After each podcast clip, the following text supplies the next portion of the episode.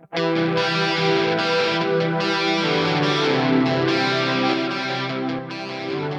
back to the Fourth Way Podcast. Today we are continuing our series on the Sermon on the Mount. As a reminder, the format is that I will be reading a sonnet I wrote as part of my children's compilation, then expound on the poem and discuss afterwards. The fourth sonnet I wrote is represented by the gem amethyst, and it represents Matthew 5:21 through 26, which discusses murder and anger. Amethyst is purple uh, it is thought to provide sobriety while drinking, clarity of the future, and it is the color of royalty. Let's go ahead and jump into amethyst. The rage of red will rails against the wrong, while banality to blue wills bequeathed. The first seeks to cut short another's song, latter never incisiveness unsheaths. But when bled together, these reds and blues, royal colors beckoned to come forth, Majestic depth construed in purple hues, dominion comes through sobriety's force. The sober minded one will never hate, nor allow good opportunity missed, for sobriety sees as clear as day, cutting through the fog as does amethyst. The one given to strong drink or passions never creates, only themselves fashioned. The first thing to notice is the huge symbolism in the first stanza. There's the use of red for rage, the use of blue for the antithesis, common in most, which is uh, banal or original. Um, as we see in Hannah Arendt's uh, discussion of, um, was it Eichmann? What was the guy's name? Uh, there's a, a, a, Nazi guy, and she, she went to his trial, and uh, Hannah Arendt was just expecting to see this monster. And um, when she got to trial, she was just this guy who is responsible for just murdering thousands upon thousands of people. He's so just normal. So she wrote this book called The Banality of Evil, just how evil isn't a lot of times this thing that is so scary and and overwhelming and, and huge, but it's just something that's so normal and so original, just so banal. Uh, so I, I used that, right? So you got red, which is just emotion filled and raging, and then blue, which is just calm and just normal, the the opposite. Um, so we've got our reds and blues in the first stanza.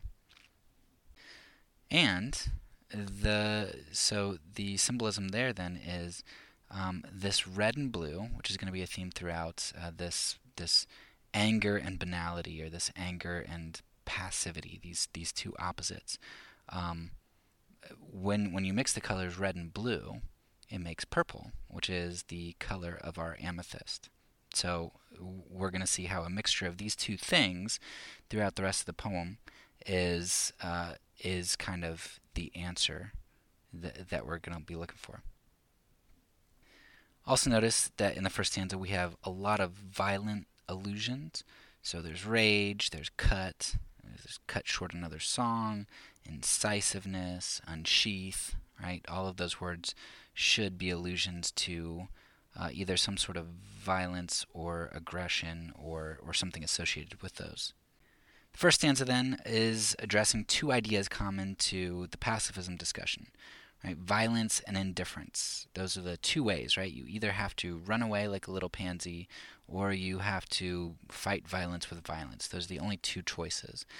But um, you then uh, some people talk about how there's a third way, and of course, this podcast is called the fourth way, and we we kind of identify um, four options. Um, but nevertheless, right? Most people always are going to say you either have to be violent or indifferent. Those are your two options: to be red or to be blue.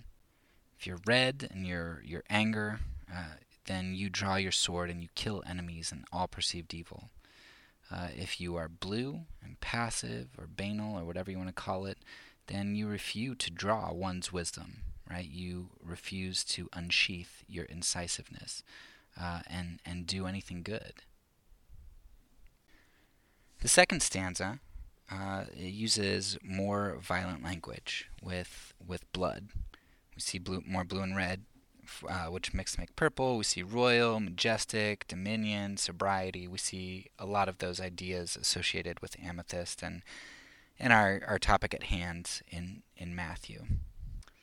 And this stanza is, is basically saying that that true goodness, the true right way, comes when we couple righteous zeal with tempered wisdom, right? Our red and our blue. Living in the kingdom comes through sobriety's force.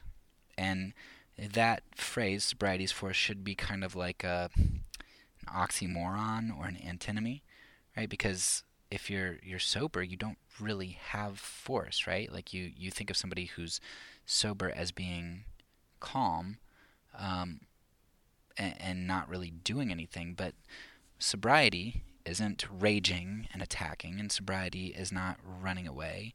It's it's free of those passions which direct us to do uh, evil things, and rather it is clarity, uh, clarity of vision, and an ability to um, to remain calm in a situation and deal it deal with it directly.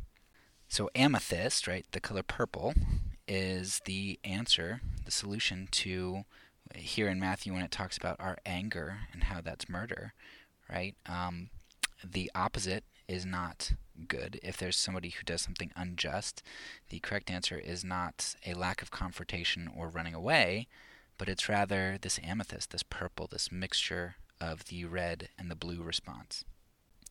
In the third stanza, I expound on what sobriety's force is like, uh, as it is a call to to not hate, to do good, to think clearly, and to unsheath the weapon of action and cut through cut through the fog.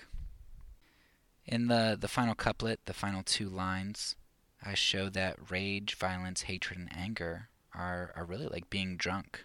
Right? They're that that fog that we have. And when one is inebriated, they do not have dominion over their actions and the effects, but rather are fashioned by their unrestrained passions.